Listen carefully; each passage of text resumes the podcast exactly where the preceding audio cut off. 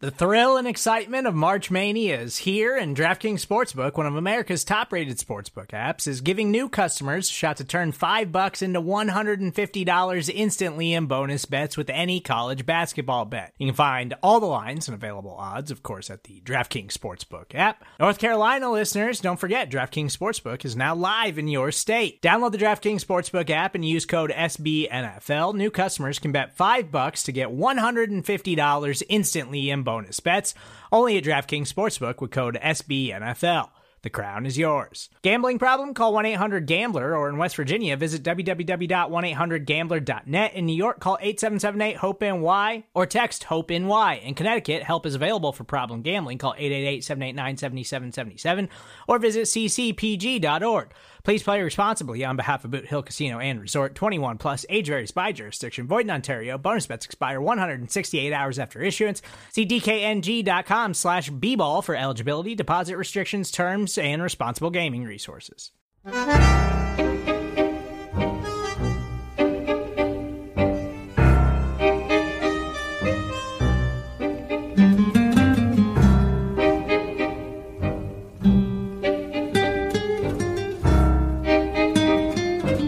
Welcome to Food for Thought. Your table is now ready. Your servers will be Nate Geary and Bruce Nolan.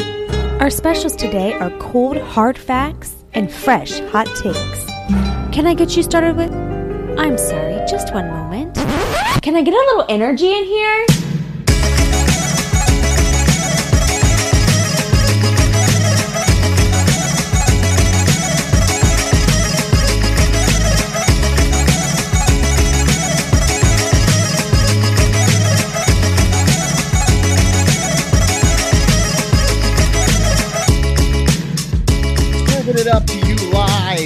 Buffalo Rumblings Vidcast Network. I'm Bruce Nolan, that's Nate Geary, and this is Food for Thought. Tonight's topic du jour projections. It's ah. projections that you're doing when you kind of project your own insecurities on your friends and family. Not that kind of projection. Instead, Buffalo Bills projections, the far more healthy, I would say, of the projections. Mr. Geary, how you doing, dude? Good evening, Mr. Nolan. Um, I can't wait to tell you about the meal I just had. Well, you know what? Let's just dive in. All Let's right.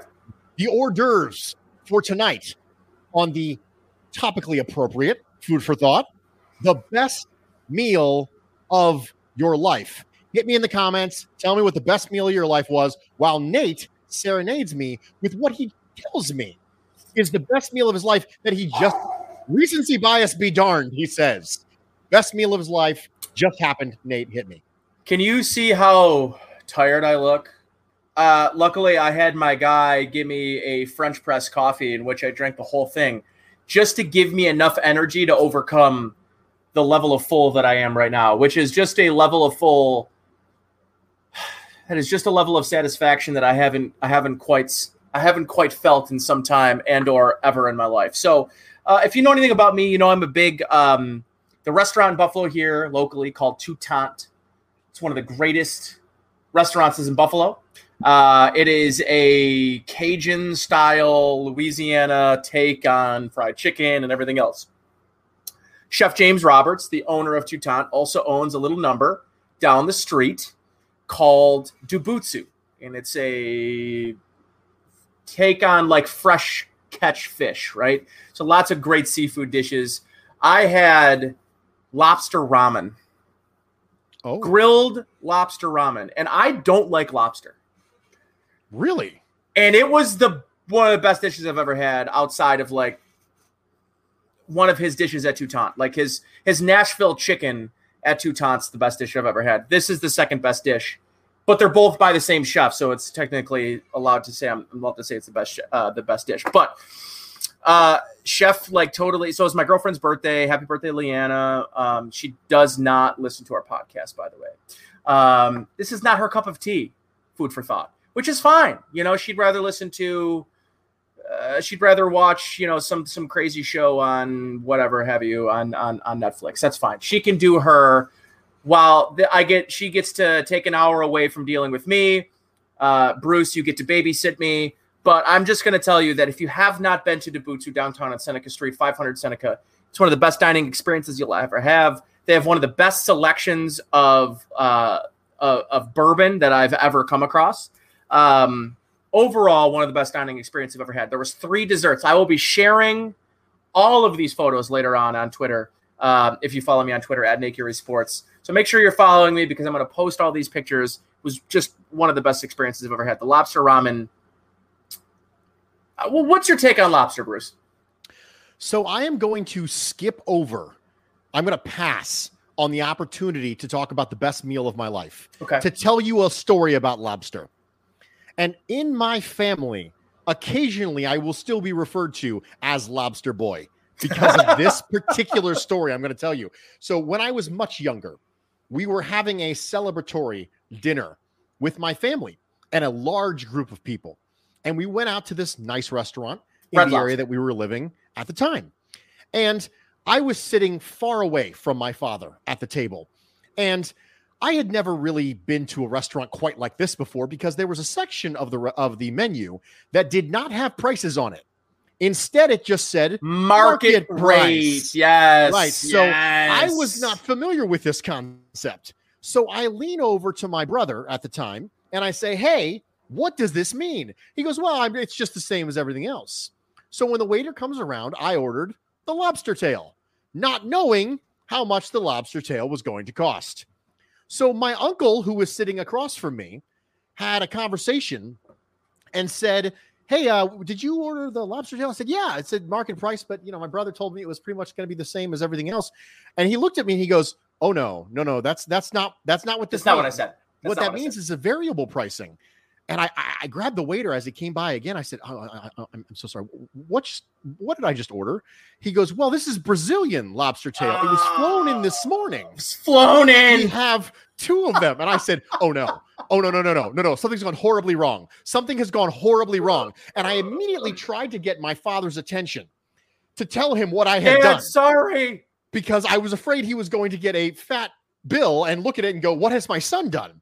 So I was desperately trying to get his attention. My father, of course, had already known what was going on and decided to troll me by saying, You know what? No, no, it's fine. We can talk after the bill. I said, No, no, dad, we got to talk now. We talk we right cannot talk before the bill. We absolutely cannot. I had the lobster tail come brought out to me, and it was, of course, an extremely extravagant presentation Sure. of this lobster tail. And I was sitting here going, I don't care what it costs me. I will eat every single morsel of this lobster tail, lest anything be wasted. And my father to this day gets a great, a great Sure. bit of joy out of calling me lobster boy associated with that. In fact, he listens to this show. So he's probably listening right now going, Oh, yeah, I remember that. I remember. Yes, it was an ultimate Mr. Nolan troll that was laid out at the feet of Bruce Nolan. So now that we've gotten the hors d'oeuvres out of the way, It's a good let's story. move on to the appetizers. The Bills roster overview is upon us Yeah. because it's been set. And I think that there weren't a lot of surprises. There were a lot of Yeah. pretty much same old, same old, what we had expected. You and I had outlined a couple different options for 53 man roster projections last Right. Friday on Food for Thought. And a lot of them came true the way that Mhm. we thought they were going to. A couple of them didn't. Nate, what was your biggest surprise now that the roster, the practice squad, and injured reserve have been set? Daryl Johnson being traded. Did not see that coming. Um, I definitely felt that after I heard Brandon Beane talk that there was going to be a trade of some sort. I just did not imagine the guy being traded was Daryl Johnson. I almost thought Bam Johnson is probably the only guy that's maybe untouchable out of that, out of that entire group, uh, just based on his ability in spe- on special teams, um, the rawness still in his game. I, I thought for sure Bam Johnson was he was safe. Um, two tight ends, and one of them being Tommy Sweeney. Uh, did not have that in my uh, in my food for thought predictions. Um, short of that, I think everything else was pretty kosher. I think we all knew Reggie Gilliam was going to find a way onto this forty uh, this fifty three man roster. I gotta say the biggest surprise outside of Bam Johnson being traded has got to be that Jacob Hollister is still currently to this day a street free agent. Has not been picked up on a practice squad. And they're just going got with signed Tommy by the Sweeney. Jaguars. Actually, Well, just got signed by the the Jaguars. not the Bills practice squad. I yes, should say. while you were. Um, I've got to say I'm surprised about Tommy Sweeney. I'm surprised. I'm surprised a little bit about Tommy Sweeney too because I feel like there was this strange groundswell of support for Tommy Sweeney, not just because he has a luscious and magnificent Brandon mustache, Riley level fan Yes. support. Yeah. but also because if there was, if you remember correctly, there was a certain amount of time that occurred at the beginning of Tommy Sweeney's rookie year where he was the only real healthy tight end on the roster. yeah. And That's he right. got a ton of reps in a preseason game. And the Bills were like, yeah, you know, we, we're, we're happy with what the projection. And the Tommy Sweeney hype train sort of took off. Then the myocarditis kicked in Yeah. and he missed the year because of this. And then he comes in, he hurts his foot, he ends up being a walking boot. We thought, no way. There just isn't enough statistically significant sample size Right. for Tommy Sweeney to make this team. I think Jacob Hollister, I had Jacob Hollister being cut. But remember, I had him being cut to wait in the parking lot and come back. Right. Right. He waited in the parking He's lot. No in the one ever came lot. for him. He's still, He's in, the parking lot, Yeah. in the rain with sad music playing in the background, waiting for Brandon Beane. Sad trombone. Yeah, sad, Sad trombone. trombone. Somewhere he's looking out the window, waiting for Brandon Beane to roll down his driveway in a car and come out with a trench coat, holding a boombox above his head, saying, "Come on, come on down. We've got another contract for you." And that isn't what happened. I think that clearly is the biggest surprise for me. Yeah. I obviously picked Josh Thomas over Damar Hamlin to be the fourth safety spot, but that could have gone either way. So just because that got When- flipped, wasn't overly shocked by that by any It went it went in the direction, by the way, of Jay Skurski and myself, who had Damar Hamlin on the 53 man roster. Um, I don't want to say that Jay and I are superior men, but here we are. I mean, you really don't have to. Really, I mean, it just kind of comes with the territory. In the comments, we have Brian Freedom with the take says Taiwan Jones will see the field more than Matt Breida. Okay, so I don't actually hate this take, and I'll tell you why. It's a bad take. Taiwan Jones, I think, will be active on every single game day, and I don't necessarily know that Matt Breida will be. So I don't think this is a, I don't think this is a terrible take because if you look at the five players that you think need to be inactive every single week, assuming they dress the amount of offensive linemen they need to to be able to make that number five, you look at five and you go, okay, maybe a safety, maybe a defensive tackle, probably a running back, and it's not going to be Taiwan Jones because he plays on special teams. So maybe Matt Breida there, and maybe a tight end or Reggie Gilliam, depending on packages, and Tommy Doyle. So for me, I don't think this is a crazy take having Taiwan Jones seeing the field more than Matt Breida. I got a hot take. I'm ready. I would argue that one of the other two running backs, Singletary oh. or Moss, Oh, end up inactive more times than Matt Breida is. wow. You know, I feel like we should make a bet on that. I feel like I'm we should comfortable make a with bet on that. this. I'm comfortable Okay. with that. Okay. All right. We're gonna make a bet. We'll we'll think about it. We'll mull it around. We're gonna come back. We'll make a bet. We'll come back. We'll do it. It'll be it'll be fantastic. Dead level best says at the beginning of camp, would you have been surprised to see Kumerow make the 53? Yes. At the beginning At the of camp, beginning yes. of camp, Yeah. you? I'm trying to remember how I felt at the beginning of camp. Yeah, probably surprised. Um, I did get the sense that after last year, after how the end of the year went, they went out and they got they got Kumerow back off of uh, New Orleans practice squad. I felt all along that there was there was a level of they really liked Kumerow, and then Kumerow had the camp he had, and I think it made it a no brainer for them. So if you were asking me how I felt on day one of training camp, if you told me the first day of training camp, Kumerow would make the 53 man 53 man roster and I'd be surprised by it. Yeah, I'd probably say that. But I what like a week in, Bruce, like a week in, I think it was pretty obvious that this guy was going to be pushing for the 53 man roster over Isaiah Hodgins, who I think everyone was sort of fixated on as the guy that will be the sixth receiver. And I think we our, our scent was thrown off quite a bit.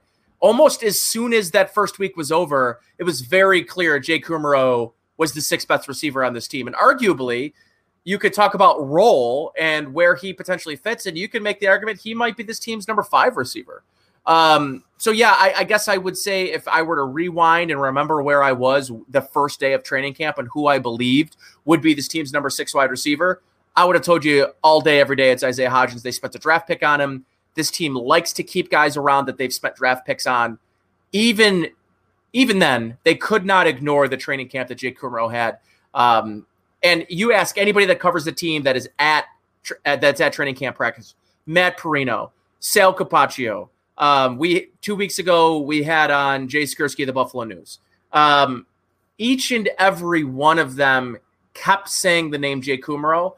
And I think ultimately the guy that kept showing out at practice each and every day um, was creating that rapport with Josh Allen, won the job. I I am not surprised today, um, but I I probably would have been surprised after day one of training camp. Yeah.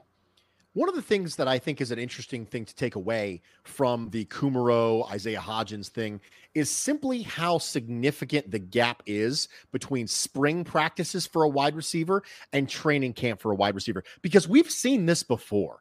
And if you look across the NFL and if you follow other beat reporters, you will see this as a trend. There are plenty of wide receivers across the NFL who are able to make splashes in spring practices and don't have that never carry it over. Never yeah. carry over. It does not translate over into training camp. And a lot of that's because of contact.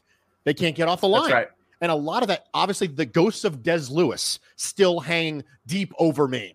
When Desmond Lewis was going to be a player who yeah. was lighting it up in spring practices, the Rick Rodgers simply couldn't get off, couldn't get off press. It was yeah. a big part of making that transition from spring practices to training camp, and it simply didn't happen.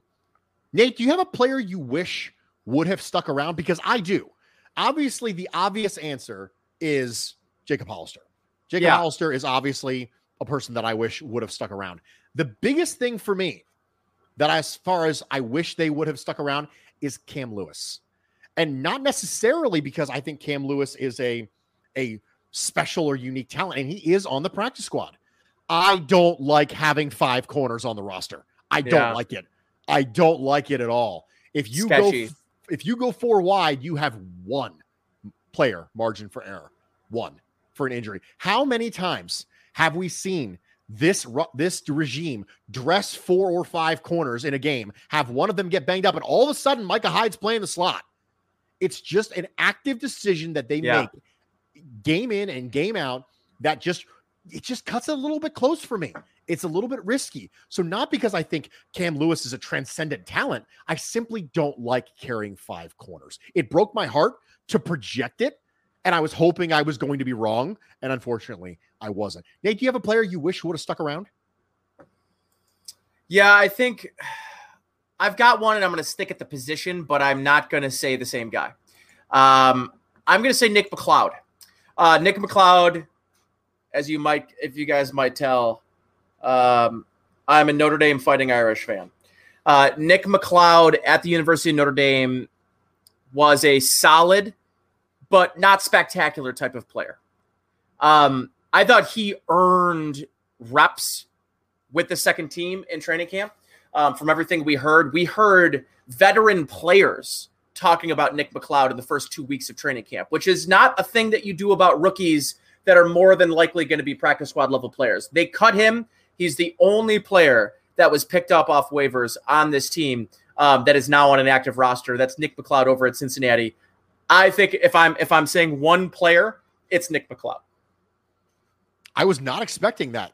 I know Nick McCloud is somebody who frequently showed up in the observations of beat reporters That's who right. were there, the aforementioned Matt Parrino, Sal Capaccio, and so on and so forth. But I think we can both agree that cornerback is a, a part of this team that you know wishes it had more depth. But looking around the league, I don't know if you've took a peek at all at the Arizona Cardinals depth chart. it's bad. It is not great, Bob. It's bad. So you know what? It could be worse. Levi Wallace is an upgradable starter, but he's also a serviceable starter. Yeah. I think Taron Johnson is an upgradable nickel corner, but he's completely serviceable. When you look at the Arizona Cardinals, you think to yourself, okay, they put their money this offseason into acquiring JJ Watt and AJ Green, and those corners are are not looking like they might be able to cover someone. Kyler Murray might need to be an MVP caliber player mm-hmm. in order for the Cardinals to have an above 500 season, just due to the fact that they might not be able to cover anybody. Moving along, this is something that you and I wanted to talk about a couple weeks ago, and we just never got there. and that is Devin Singletary, RB1. So, aside from the whole Devin Singletary picture of him at the gym flexing, looking jacked as all get out, making its way around the viral interwebs, aside from that, Devin Singletary had a really good preseason. Multiple people were overly impressed with yeah. the way he played this preseason. When you consider the fact that Zach Moss found himself again hampered by a different injury, this time yeah. a hamstring, although he did show out pretty well against the Bears, although he had a few of his bigger runs called back. Devin Singletary is listed as the starting running back. But he as far as is. carries go, we're going to get into this a little bit with Evan Silva. I got into this a little bit on the Bruce exclusive this past week with Greg Thompson. Devin Singletary is going as an average da- draft position in fantasy. He's going behind Zach Moss. People he are is. taking Zach Moss first. People in the NFL community think Zach Moss is the dude. But Devin Singletary is listed as the dude. We we all know that workhorses aren't part of the DNA for the Buffalo Bills. We know this. No, not part of the DMA. But could it be approaching 60, 40, 70, 30 kind of stuff for Devin Singletary this year? Nate, what do you think? Is he RB1?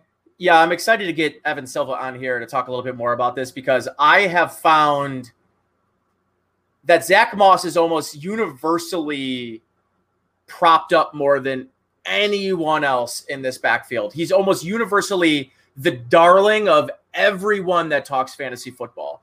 Um, I think it's Devin Singletary. I think he showed out. I think he outplayed Zach Moss during training camp and in the preseason action, the limited preseason action. Um, I think anytime you're in the facility for this organization and you show out during the summer and you're a guy that's in the weight room at the facility doing things in the offseason that make coaches notice, there's something about that that that stands out to this coaching staff and they reward those sorts of things. So for me, I think Devin Singletary is the guy that listen, at the end of the day, we could be talking about semantics here, Bruce. We could be talking about a guy that ends up essentially getting 40% of the workload. I think Zach Moss here looking at 35, 40% of the workload. And and and I do believe Matt Breida has a role in all of this. Um, the reason is, is he's the only back in this backfield that offers some sort of varied set skilled set. Um, this is a guy that has that top end speed, can can produce in the passing game, which I think it, both of these guys, maybe Zach Moss is the guy in the passing game that that brings a little bit more um, than Devin Singletary. But I, I've got to say, Bruce, I was I I've been underwhelmed by Zach Moss almost almost since the day he's walked in the door. I I guess I don't really see the hype that everybody keeps pumping home. I just I, I haven't wonder, seen it. I really wonder if the hype is analytically based from the fact that Zach Moss got infinitely more goal line touches, and they're thinking, okay, let's put this together. So if Zach I, Moss got more goal line touches, and they right. just gave Josh Allen a, ha- a quarter of a billion dollars, who's gonna get that touchdown upside? And that's going to be Zach Moss. When you combine that with the fact that his ADP is, you know, ninth, tenth round in a lot of leagues, that's a that's a, an opportunity for upside. And so I wonder if it's not really about skill set if it's not really about the fact that he's special in any sort of way. It's simply about opportunity. And it's about scoring opportunities specifically with the idea that maybe the Bills aren't going to run Josh Allen as much this year. Yeah. I'll level with you. I think they are. I think the Bills are going to do all the same things with Josh Allen this year than they did with last year. I really don't think that the fact that he just signed a $258 million contract is going to change what the Bills do with Josh Allen. It's part of what makes him difficult to defend. It's part of what makes him a dynamic player. I don't think you're going to see Josh Allen all of a sudden morph into a guy who's going to slide short of the first down on third down. I just don't think it's going to happen. And I don't think the coaches are going to tell him that. They have consistently talked about making sure that Josh Allen is being himself. Yeah. And he's being the type of player that got him MVP votes. So, moving along, we have a mailbag. We have a mailbag question from Trevor. And Trevor sent me an email. He said, Good afternoon, Mr. Nolan. I hope your summer days are going well and you're enjoying all the camp news headed up to the 2021 regular season. I've had this question for some time, but I've pushed off asking for whatever reason. And now it's out of season, but I can't seem to shake it anyway. At what point do we as an organization, in terms of draft picks, start to draft players that are more of a sure thing than drafting projects with insanely high upsides, but that will require a lot of development. I know our aggressive drafts and developed draft style has led us to arguably the biggest draft shock ever in Josh Allen. But I can't help but wonder if the team will need to shift its mentality going forward with Allen's massive contract. Taking three years to develop guys we have for four years starts to sound concerning when we absolutely need to hit on rookie contracts that give us cheap, high quality labor for as long as they can. Drafting the sure thing might not give us a Josh Allen, but maybe it gets us a more starter ready talent for a longer time of their contract. I apologize for the length of timing of this question since we're nowhere near draft time, but I appreciate you reading this. And as always, go Bills. So, the first thing is I think that this is a valuable question because the Bills do have a type with Tremaine Edmunds, with Al Oliver, with Josh Allen, with Gregory Rousseau. These are toolsy players that understandably need some time to develop. The thing that I will say is that the sure thing doesn't exist. Yeah, no, this is the the NFL. draft. there is no such thing as the sure thing. So for me, when you see a player and they say, "Oh, it's a sure thing," usually that it correlates with someone who doesn't have a high ceiling. You see this a lot of time with backup quarterbacks, and you say, "Oh, well, his ceiling is a backup." Oh, his ceiling is a backup. Okay, so what you're saying there is he doesn't have starter level traits. Yeah. His ceiling is a backup. Okay, so he's immobile, doesn't have a strong arm, but he's super smart. That's what you mean. I mean, it's just, it's almost insulting when you say things like that. Oh, well, you know, he's the first one in, last one out. gym Rat, coaches love him. You know, he's basically a coach on the field. Nate, you know, he could be a game manager. What they're saying is you don't have tools. That's what they're saying. You don't have tools. And tools give you options. So for me, I'm of the opinion that they're going to keep swinging at the fences. And you know what? That's completely okay. If they keep swinging at the fences for me, that's completely fine. I am completely good with that. Now, Take the ceiling players, damn it. Take take the ceiling take players. the high ceiling players. Speaking of high ceiling, we have a high ceiling guest with us right now. He is part of establishtheRun.com. Evan Silva is here with us on Food for Thought, and he's, you know, going to talk to us a little bit about the Buffalo Bills, Josh Allen, some projections. Evan, how you doing, man? Hey, how's it going? I don't know what is up with my cam right now. It's not working well, but Hey, you know what? You look fantastic, man. You look a lot better than me. My logo is it's all messed up. I got some flex on it. I need to go to the, the laundromat, have it cleaned, make it nice and shiny for everybody. But Evan, thanks so much for being a part of this, man. I really appreciate it. yeah, hey, of the thanks for things- having me on. One of the things we were talking about, though, I just want to just immediately start off by getting your opinion on is this Singletary and Moss thing. Yeah. Why is it that Zach Moss has a higher ADP than Devin Singletary? Why is he getting drafted earlier in general consensus across the NFL? Is it because he's a new shiny toy? Is it because he was banged up a little bit last year? Is it because of the goal line carries? Is there something about skill set? Why do you start to see Zach Moss getting drafted ahead of Devin Singletary? I I can't explain it. Um, well, I, I think that it stems from last year. I think that there was a sentiment. If you go back and beat, read the beat, read the beat writers, and you know, you kind of use some in, in, intuition that you know Zach Moss, the way that he's built, the way that he runs, and, and you know that he was you know billed as, as being like a, a bigger back that could catch passes.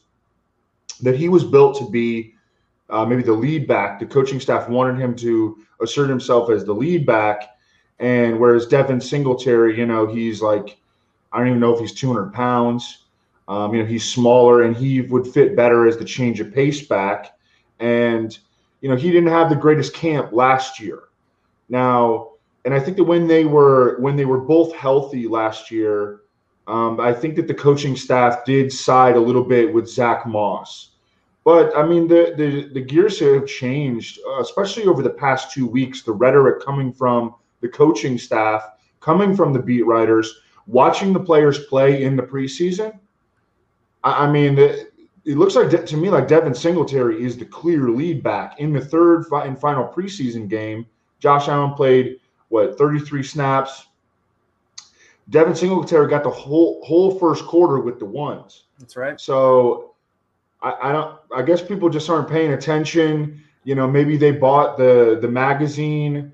Uh, you know, at the start of camp, and you know, which which can't uh, account for any of the changes. They're bringing that to their draft. Like they're doing it wrong.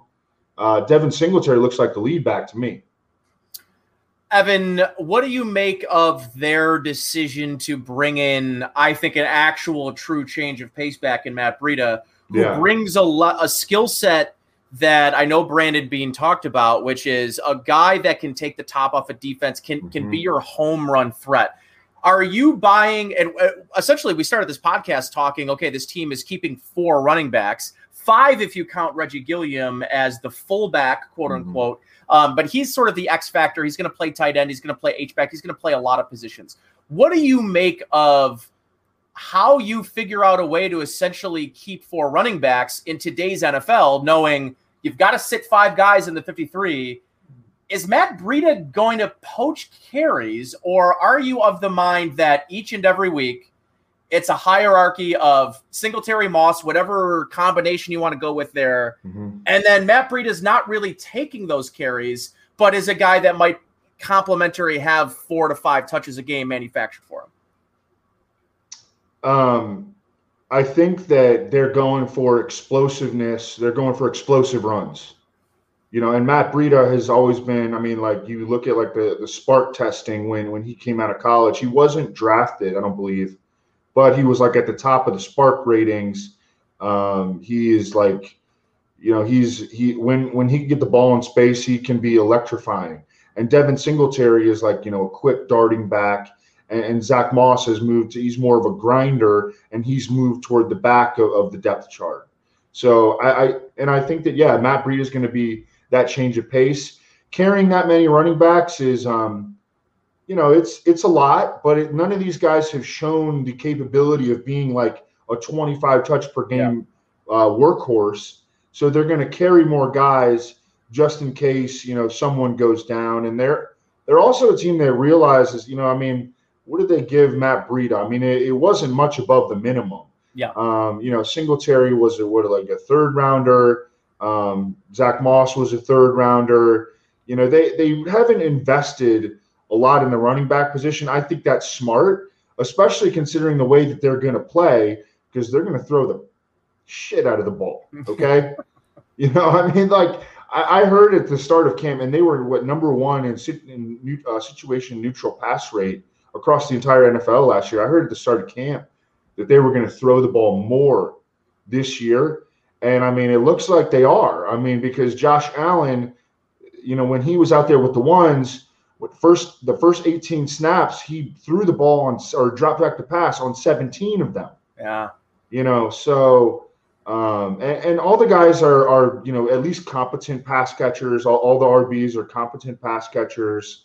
You know, there's no stone-handed uh, RBs with with any of these guys, so they they fit. You know, and they're just all going to work in tandem. I, I think it's fine.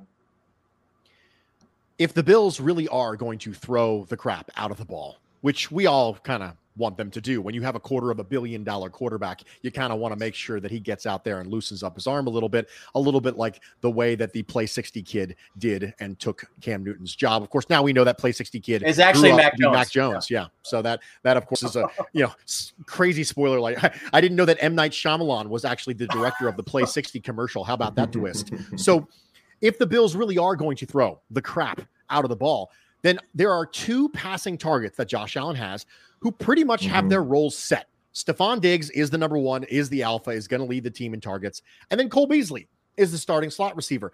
But there is some consternation a little bit around the wide receiver two spot and the wide receiver 4 mm-hmm. spot because you have mm-hmm. two players who can play on the outside in Emmanuel Sanders and Gabriel Davis who kind of are jockeying for position here.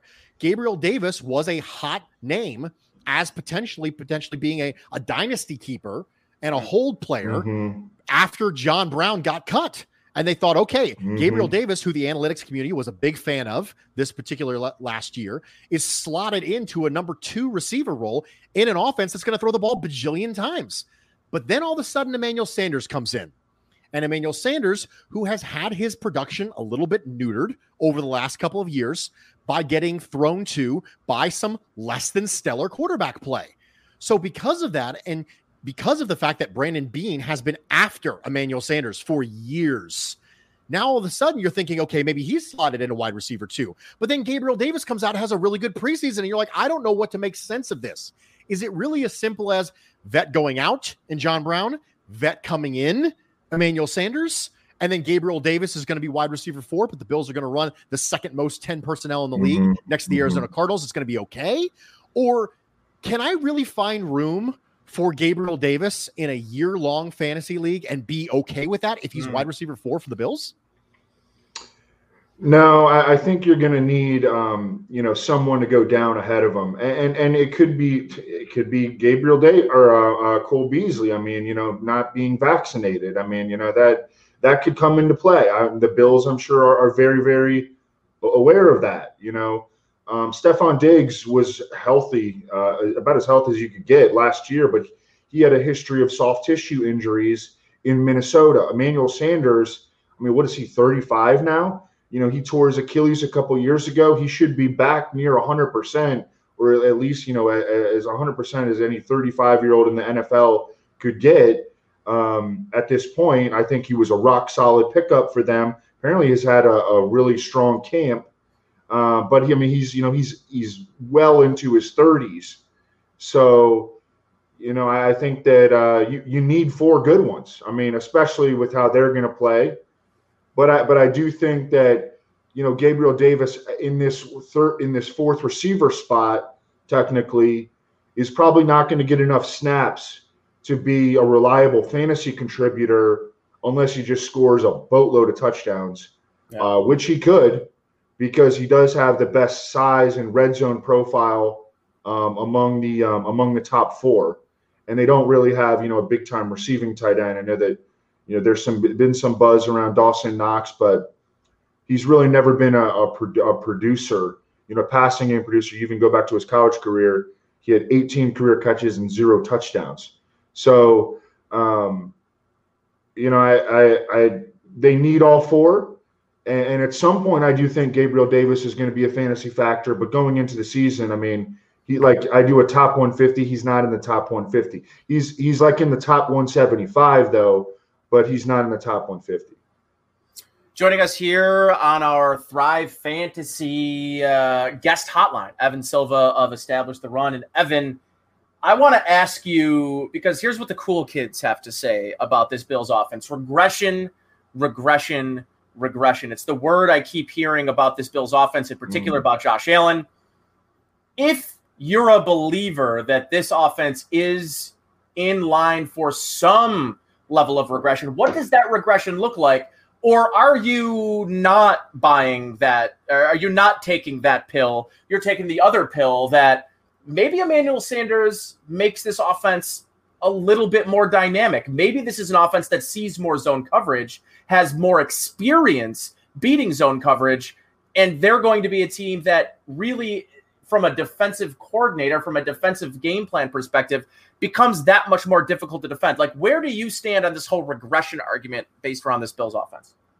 Uh, I'm I'm not buying it. Uh, you know, and I think that that's you know that the analytical approach would be to yeah expect regression. Oh, you know, uh, Josh Allen played above his head last year. You know, um, but I, I think that if you if you zoom out and you look at the continuity that the Bills have maintained, be it from you know Brian Daboll, who the NFL screwed up, allowing Yeah. you know the rest of the NFL screwed up, allowing him to stay in offensive coordinator ranks. Like they messed that up. I know that because he was in the playoffs, it was harder to do the interview thing with him, but you could still make it happen, and they didn't.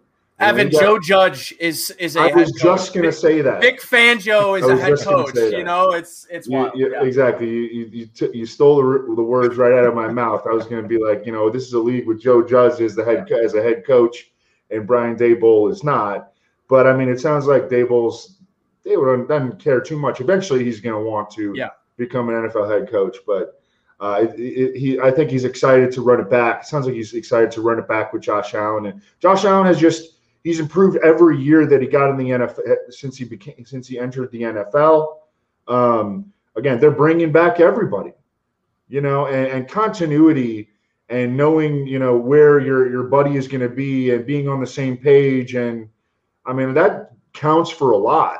And this team, you know, with with very little practice time due to the pandemic entering the season, they came out like gangbusters and you know they they kind of went through that little dip around midseason but they came out of it and they finished strong and um you know and now they now they get the full off season and the full training camp. And you know the only guy really that that that is moving that moved on was John Brown and they replaced him with another savvy veteran. Like I don't think they're regressing. I, I think they're gonna I think they're gonna crush it this year a lot of people might have thought, like you said, that Josh Allen played over his head in 2020. Mm-hmm. But I'll tell you one person who probably didn't think that, and that was you, yeah. because you were one of the original Josh Allen for MVP people in the offseason leading up to the 2020 NFL season. You were like, hey guys, let's let's grab a ticket here. And let's be honest, if Aaron Rodgers hadn't played out of his ever living mind and had a historic season, there's a very reasonable chance that the reigning National. Football League most valuable player looks really good in shorts and plays his football in Orchard Park, New York. So knowing full well that he may have played over their heads, yeah. but didn't play over your head. Talk to me through a, lot, a little bit about this because you were one of the people who was initially pounding the drum for, yeah. hey, the things are setting up well for Josh Allen to have a huge season last year. So you were all yeah. in on that at the very beginning of last year. You were all in saying, "Hey, I'm hashtag Bills Mafia this year. We're gonna yeah. get on this Josh Allen MVP train." First off, tell me what that was like being so far removed People thought I was from an a idiot. lot of that. People thought I was an idiot. Like, you know, a, a, lot of my friends thought I was an idiot. Like, what are you, what are you talking about? You know, Josh Allen sucks. Uh, but I, I think that what they failed to consider was that how how analytically sound it was that the the Bills uh, organization, you know, they they were they acknowledged that Josh Allen had this problem with the deep ball. Uh, he was the worst deep ball passer in 2019, and what did they do? They went and traded for the number one deep ball receiver in the league. It doesn't get more analytical than this. And I mean, I, I had a you know big back and forth with my buddies at PFF, Eric Eager and um, George Chahrouri about this and I mean they they I couldn't get them to come to my side, and we and we really had like banter all throughout the season. I have like a, a, a DM thread with them and uh, Josh Hermsmeyer and Kevin Cole and uh, PFF Moo, and you know they they weren't buying it. Like they weren't buying it early in the season, and eventually they I mean they had you know they had to come around. You know it took them about twelve weeks, but uh, but they they finally came around and um, I think some of them are anticipating regression, regression ending in this year. But that move, that you know, it was pricey. It was pricey to go get Stefon Diggs mm-hmm. contractually in terms of you know draft picks, uh, but it was so analytically sound because of the deep ball issue, and that's what you needed to get to maximize Josh Allen because of his um, you know his strength, his powerful arm and you have to be able to maximize that. And and you have to be able to like get a guy that can just go get the ball you know? Go get it. You know if, if josh allen doesn't place it place it perfectly go get it. And then eventually josh allen like builds trust in that guy. And josh allen build, builds trust in himself that when he does drop back to pass and un- unleash a, a deep ball like he's going to hit it. Because i think that in his previous two years he didn't always if you watch him play he didn't always feel comfortable in where the ball was going to go. But I think that last year with Stefon Diggs and with and with John Brown to some extent, and John Brown was in and out of the lineup, but you know, if you look at the splits of the Bills' offense when John Brown was in there, when he wasn't out there, like they were a little better, a little bit better when he was in there. And then you, and then you you compound that with uh, Cole Beasley really becoming one of the best slot receivers in the league, and the um, you know just the very progressive, advanced offensive system that Brian Daboll, I mean, Brian Daboll built this around Josh Allen. You go back to even like in college, they didn't build the offense around Josh Allen. They built they built the offense at Wyoming around Brian Hill. Brian Hill uh, you know, who's in the NFL, um, and he's a backup somewhere right now. Uh, but you know, he came in with Atlanta, and he, I think he's in Tennessee right now. But I mean, he was getting at Wyoming. He was getting you know 300 plus carries, and Josh Allen was like almost like a game manager. Yeah, there you know, and and and so, but finally, like Brian, Brian Daboll builds the offense around Josh Allen. Just everything came together, you know, and they were a team that had a lot of continuity going into last year, where you know teams didn't get practice time. There were no preseason games. There were no OTAs. Nothing, you know, and and that continuity, it's just everything went right, and I think that everything is still going right. So I don't I, I don't see the regression um, and I, you know, again, I'm not I'm not betting the Josh Allen MVP this year because you know the the odds just aren't aren't that great. Um, you know, but it, it, was nice to have him at 50 and 60 to one last year. Yeah, you'd feel pretty good. Uh, yeah. By like week 15, 16, you're like, I might clean up here a little bit. Yeah, um, right. Evan, before I let you go, I've got to ask you, you, you sort of alluded to the success without the reps, right? And and mm-hmm. and watching this team have the success, particularly the chemistry between Josh Allen and Stefon Diggs, it almost felt mm-hmm. a can was popped open mm-hmm. and that chemistry was just it was oozing. It was very visible from the first game of the season until until the playoffs, until you saw what a hampered, injured Stefon Diggs in that Kansas City game mm-hmm. does to this this offense's ceiling. I'll ask you this with the idea that it would be hard to top Stefon Diggs' core statistics from last year. Mm-hmm. But do you believe that there's a level of hashtag just scratching the surface with the chemistry between Josh Allen and Stefon Diggs and adding Emmanuel Sanders? Mm-hmm. I, I I think it's a safe bet to say that that equals some sort of volume shift somewhere in this offense to maybe being some more volume uh, to Emmanuel Sanders. But I got to think that that volume isn't coming from Stefon Diggs's workload. Right. And and would you bet that maybe there's not quite the ceiling that we saw between the chemistry and Josh Allen and Stefon Diggs. Is there more there essentially with those two heading into the season? Even though yeah. I don't know how much more. You're listen, asking for a there's lot an 18th week. There's an 18th week now. That's true. Just saying. That's true. Just saying. I mean, he did lead the NFL in receptions and receiving yards. So I don't know. He could score more touchdowns. Uh, I think that you know, just from a team standpoint, what I think you're looking for is can the defense be a little? I, I mean, the you know the defense had kind of carried them for a couple years there, and uh, you know, um, they they didn't really have a pass rush last year. Um, you know, they still got some questions in the secondary. Um, you know, Tremaine Edmunds and Matt Milano put together, you know, full seasons of health and can Tremaine Edmunds become the super superstar that he has the potential to be? I think that that's what we're looking for.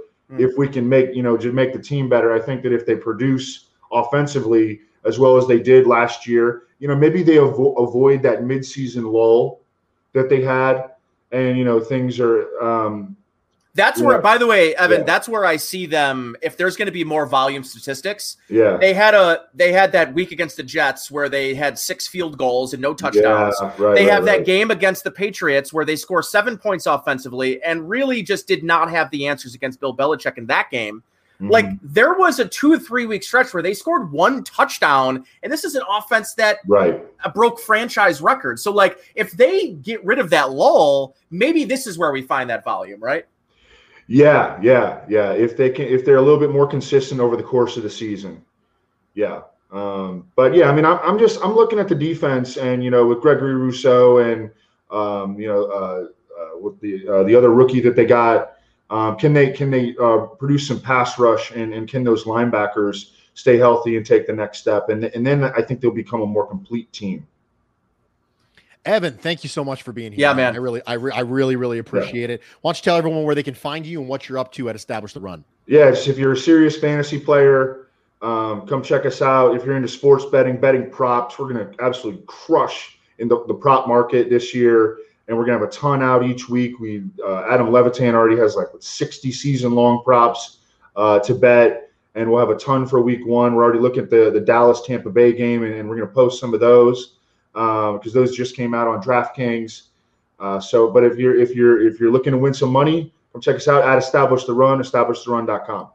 And our, by the way, Bruce, our man Michael Leone, uh, who yes. is their director of analytics, big Buffalo Bills guy here yep. locally in Buffalo. If if Buffalo people don't have a reason, uh, another reformed Josh Allen yes, skeptic, yes, he is. Thank you for reminding me, Evan. How can I forget my man Michael Leone, who is in my mentions far too much uh, on the other side of the fence? No, but seriously, Evan, uh, we we, I mean, I've been a big fan of yours for a long time. Thank you so much for making time for us here at Food for Thought. Um, this was an enlightening experience. We really appreciate the fact you made some time on your Friday night for us, man. Yeah. Hey, thanks, guys. Go Bills. Appreciate it. Go Bills.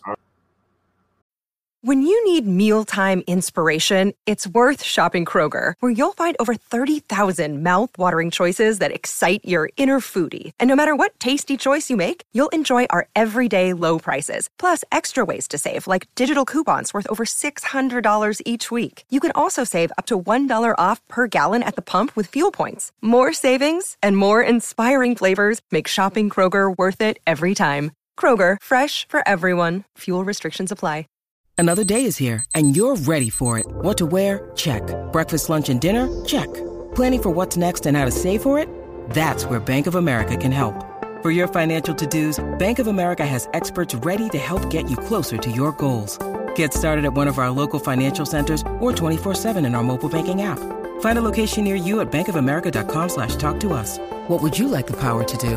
Mobile banking requires downloading the app and is only available for select devices. Message and data rates may apply. Bank of America and a member FDIC. And that was Evan Silva from Establish the Run on the Thrive Fantasy Hotline here on Food for Thought. Come prop up on Thrive Fantasy this football season. Thrive Fantasy is a daily fantasy sports and esports app for player props. With Thrive, you can eliminate the countless hours of research and focus on only the top tier athletes that have the biggest impact on the game. Choose 10 out of the 20 available player props to build your lineup. Each prop is assigned a fantasy value for both the over and the under based on how likely it is to hit. Hit the most props and rack up the most points to win a share of the prize pool.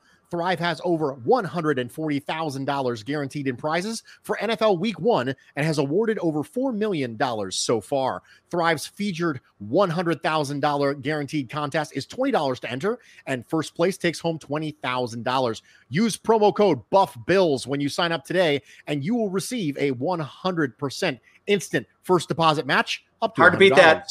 Hard to beat Download that, by the way. Thrive Fantasy on the App Store or Play Store, or by visiting their website, www.thrivefantasy.com. Sign up and prop up today. Listen, I rarely listen. Uh, obviously, Thrive Fantasy is a new sponsor of the show. I've got to say this, Bruce. I walked through the platform last week. I put in $100 in the platform. They matched my $100, meaning I now have $200 to place in prop bets. If you like DFS, if you're a daily fantasy guy or gal, I am that. I said this and I was not kidding when I was talking to him. I'm a slut for prop bets. I love prop bets. If you are a prop better, if you like to bet on whether they're not uh, whether or not a running back hits over 100 yards, under 100 yards, and you like daily fantasy, this is the perfect match mashup of prop prop bets and daily fantasy together. It is a a platform on daily fantasy unlike any I've seen. The only reason I brought them on as a sponsor here is because I believe that they're kind of the next phase of DFS, daily fantasy sports, as the NFL continues to add and layer on, um, you know, the fantasy and the betting world into one. Um, one sort of uh, overarching world here in the NFL. It's where the revenue is going to start to be generated for salary caps to go up. It's betting. I'm just telling you, go take a look. Thrive Fantasy. Go to thrive.com, thrivefantasy.com. Go check out their platform. At least check it out. You don't have to you don't have to put money into it, but at least go check it out. Especially if you're a big DFS guy or gal, um, it's worth a check out. I was blown away um, when I saw the platform. So go go check it out. They're up and coming, um, and there's a lot of money to be made maybe you and I can have some fun contests with each other and also with our listeners. I'd be into that. I'd like I would like anyone in this comment section to think that they're better at daily fantasy than me, much less prop betting. So if anyone in here thinks that they're going to beat you and I head to head, that's fine. But you're not going to beat me head to head in any sort of fantasy situation, except if you're in our dynasty league and maybe you're Bruce, you might. Beat maybe I might beat you in dynasty. Ah! I also think I'm going to beat you in the bet in regards to who is going to be inactive more, Matt Breida or the combo of Devin Singletary and Zach. I Moss. did see, by the way, someone in the comment section did make a comment about what a good stake would be, and not ST T E A K, but S T A K E. Uh, and in that steak, I saw somebody say, somebody gets a lobster dinner. Uh, who the winner, the loser has to buy the winner a lobster dinner. And listen, Bruce, you know, anytime I get you in Buffalo, uh, I'm happy about that. So I would love nothing more to get you to Buffalo and buy me a lobster. Consider this a digital handshake whichever at the end of the year, digital handshake, you can't see me. You're just going to have to trust that I'm doing it at this point and not having my fingers crossed behind my back like an adolescent. But also because, you know, this is a fairly cut and dry bet that we're yes, having right it's now. It's easy. Which is, yeah. we just count up the number of inactives Matt Breida has and then the total number of inactives between Moss and Singletary. Now, I would specify it has to be a healthy scratch. Would you agree? Yes. yes. Healthy scratch. Healthy scratches between Breida, healthy scratches Devin Singletary and Moss. I say Breida will have more. You say Devin Singletary and Zach Moss will have more. Ladies and gentlemen, we are in the dessert phase of food for thought. So hit us with the questions, the comments, the takes in the comment section. Reminder that YouTube super chats get priority. I'm going to go to the mailbag while we were waiting. Jamie sent me an email and said, after listening to your new show, he's a food for thought listener this may be more suitable for the new show. Imagine that. But I'll let you decide. I decided it's suitable. Okay. Anyways, after the Bills have brought back the white face guard to universal acclaim, it is beautiful. Ah, and after beautiful. the Bears games, people are pounding the tables to have a full time fullback on the roster in Reggie Gilliam. What fads would you like to see brought back into American football, whether it be positions, formations, kits, something in the game day experience, anything at all. Now, before I get to that, EB brings up a great point. What if Breida gets released? If Breida gets released, I win. Yeah, because by definition, he's going to be he's going to be not happening more. It's not happening, EB. So don't even worry about it. Can I tell you what fad I want to see? Can I tell you what I want to see happen? Yes. Fullback screen. Fullback screens, baby. Bring them back. Okay. Fullback screens. Um, outside of that, I would like to see maybe one. If if Brian Daboll pulled this out, just a quick navy wing T mm. triple option. Reggie Gilliam hand in the dirt, three yards behind Josh Allen. I want to see ride and decide, baby. Ride and decide. Pitch off to Breida. pitch up. Ride and decide. Ride and decide. Ironically enough, one of the ways that we have been discussing this offseason about being able to take advantage of the edges of the defense that we were not able to do is triple option does by that, getting Matt Breida. Well, if you get the triple option, you're able to hold hey. some defenders inside before the pitch. That is technically one way to utilize the speed of Matt Breida to be able to get the edge on the defense. One thing I want to see come back is something that's only been gone for a few seconds, and it's taunting.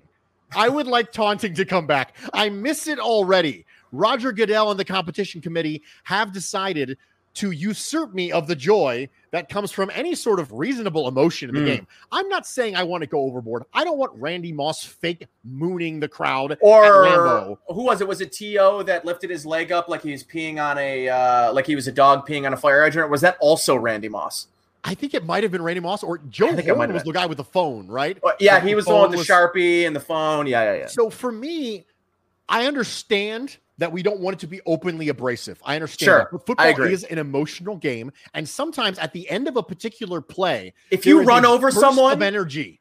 yes. You should you should be able to flex if you run over a grown man playing in the NFL. If you can't do that, yeah, Patton in the in the comments right now saying why so serious. Stevie Johnson is turning over in his bed right now. Yes. he's sleeping because he goes to bed at a reasonable time on a Friday a night, reasonable like a normal hour. adult. Yeah, and he's his ears are burning right now, going why so serious? He's perking up and turning into a guy who will create copies of himself to rob a bank. That is will- where Stevie Johnson's at right now. Bruce, I will say this though, and I don't know if you know this about me, um, but if the Bills do flash a little triple option, there's going to be no more qualified person to break that film down than me, a former high school triple option quarterback. Ride and decide, baby. Ride and decide. Is uh, I, I actually miss saying it. I I might put it in my Twitter bio. Ride and decide, but that might be very suggestive. I'm not sure I should do that. Welcome to Food for Thought, where we ride and decide every and single decide. Friday night. Who keying up defensive end, little 10 Vic, little 12 Veer, little 14 Veer. What do we got, fellas? What do we got? For those of you listening in podcast Sorry. form, Nate is having far too much fun with his pantomimed handoff right now. This is Brian in the comments section had a take for us, and it was Davis's stats will exceed Emmanuel Sanders. Nathan is still doing his pantomime triple option handoff right now. I'm staying says, on the midline. I'm staying on the midline. You know, there's a lot of commonalities between triple option and MMA. You know, staying on the midline, being That's able to right. get off the line. There's a lot of terminology that car- carries over. So, what do you think? Davis's stats will exceed Sanders. I think if both of them are healthy, I, eh, I It's I'm not willing to go there. It's hard to bet against Emmanuel Sanders. I think I think for the most part, people have written off Emmanuel Sanders. We heard Evan Silva not write him off, but talk almost at length about the age uh, and the the the health of his in his career. We know this is a player in his mid 30s coming off of not last year or two years ago, but coming off of a torn Achilles tendon. That's not something that we see players sort of build their careers off of. Um, you mentioned it, Bruce. This is not a knock at Drew Brees. Drew Brees is a first ballot Hall of Famer. The player that we saw Drew Brees be over the last three seasons, shell of himself. Um, I think if Emmanuel Sanders has Jameis Winston playing quarterback last year, he's that team's number one wide receiver when Michael Thomas is out, right? I mean, Yeah. that is the team's number one wide receiver. So I think we're more than likely underselling the role that Emmanuel Sanders can play. I'm not willing to get to Gabriel Davis um, sort of out outgaining or or out statisticking um, uh, Emmanuel Sanders, but I think there's a good chance. Maybe not a good chance. I also think maybe we're underselling Gabriel Davis just a tad here. It's hard to know, guys, but I've got to say this is a team that's probably going to have 300, 320, 350 targets to the wide receiver position. Plenty of targets to go around. Am I am I being conservative at 320, 350? Maybe, maybe, Maybe. a little bit. I mean, I'm it's not saying targets, insane. not receptions. I'm saying targets. I might be a little conservative. There. I mean, Devon, Stefon Diggs is going to get at least 150. That's just the way it's going to be. yeah, It's going to be funneled through him. Relieved Bigfoot says, not sure if this makes sense, but who is the least significant player who, Hmm. if they get hurt, the season is over? Like, obviously, an Allen injury will end Super Bowl hopes, but who else's injury would mean no Super Bowl hopes? Okay, I'm going to say this right now. I don't think there is a single individual player on the team aside from Josh Allen who, if they get hurt, the season is over. However, I will say that when I look at players like Stefon Diggs and Tre'Davious White, if the two of them get hurt, you're now playing on super hard mode because winning a Super Bowl is hard mode to begin with. One of the things we need to talk about as we end up with a team that is consistently good. If the Bills were to make it to an AFC championship game this year and somehow lose to another team, then the narrative will start to go. Last Yeah. year, if you remember correctly, I was preparing myself for the narrative that if the Bills would be one and done in the playoffs, then it's is Sean McDermott Marvin Lewis. Now, I was I was prepared. I was totally prepared to have to combat that narrative. Thankfully, they won two playoff games. Yeah. I didn't have to do that. But one of the things I'm preparing myself for now is if the Bills go to the AFC Championship game and get bounced, now it's is Sean McDermott Andy Reid with the Eagles because you know this stuff is coming. I can Yeah. see these narratives coming like they are glitches in the matrix. I can literally see them. And for me, I think that we need to understand that winning a Super Bowl is really, really, really hard and is partially luck based. Yes, it just is. a lot of it's luck based. The best team does not always win the Super Bowl. That's just not the way it happens. So for me, when I say, okay, the season's over, uh, probably just Allen. as far as that goes. Agreed. Agreed. But- Seasoned over, it's just Allen. But Super Bowl, Trey White. Yeah. If you lose Trey White, you're not winning a Super Bowl. You're just not. Um, is the season over? No. Josh Allen could put up 45 points a game and you could win games 40, 45, 30, something along those lines. But you lose Trey White, I think you can, you can kiss your Super Bowl aspirations good, goodbye. I think you're right. I think that the idea that we just talked about Levi Wallace being a serviceable but upgradable number two, he's not a serviceable number one. That's the gap. That's right. That, that Yeah, that's exists between Trey White and a lot of what you don't appreciate about Trey White is what's between the ears. Some of his biggest plays came off of breaking off of his zone and making a play. The Chargers game comes Yep. immediately to mind. We've seen him. There's a reason why the Bills are very comfortable running as much cover three as they do, and that's because Tre'Davious White is really, really good in cover three and quarters of understanding what type of routes are developing in front of him, and mind you, what type of routes are developing behind him. Tre'Davious White against the Chargers is a great example of him being able to recognize things that are happening behind his back. Yeah. And that is something that you absolutely cannot undersell. The ability to understand where he's seen this kind of stuff before, understand the depth that he needs to get to to be able to bait a quarterback into making a throw they don't want to make, but also being able to be deep enough to be able to make a play on the ball. Nate, we did it. Another episode up, another episode down. How you feeling, dude? How'd you feel about this episode? I felt pretty good. I felt good. It was good to introduce Thrive Fantasy as our new sponsor for our guest hotline each and every week. So we're looking forward to telling you more about that uh, as the weeks go on. Evan Silva crushed it. Um, I'm a big Evan Silva fan, so having him on, getting to talk a little fantasy outlook, getting to hear sort of his insights um, on the upcoming season and, and sort of what he believes um, this Bills offense looks like. Uh, you know, shame on us, Papu on us. He even sort of was trying to hint towards us, like, "Hey, you guys going to talk any defense here? You guys going to like ask me any defensive questions?" And here we are, just just hogging the the microphone, talking about the offense. But listen, offense is sexy. That's the way it goes. Um, great episode, Bruce. As always, enjoy hanging out with you, man, uh, on this beautiful Friday night. Uh, and even better to have Evan Silva as our guest this week. I think it was very fitting that we had someone in the comment section who said that we need to establish a run game right when we had Evan Silva from Establish the Run here. Love that. Lone Wolf, I really appreciate that. For those of you in the comments listening around the world, listening to this as a podcast the next day it drops, thank you for joining us here at Food for Thought, and we hope you didn't leave hungry.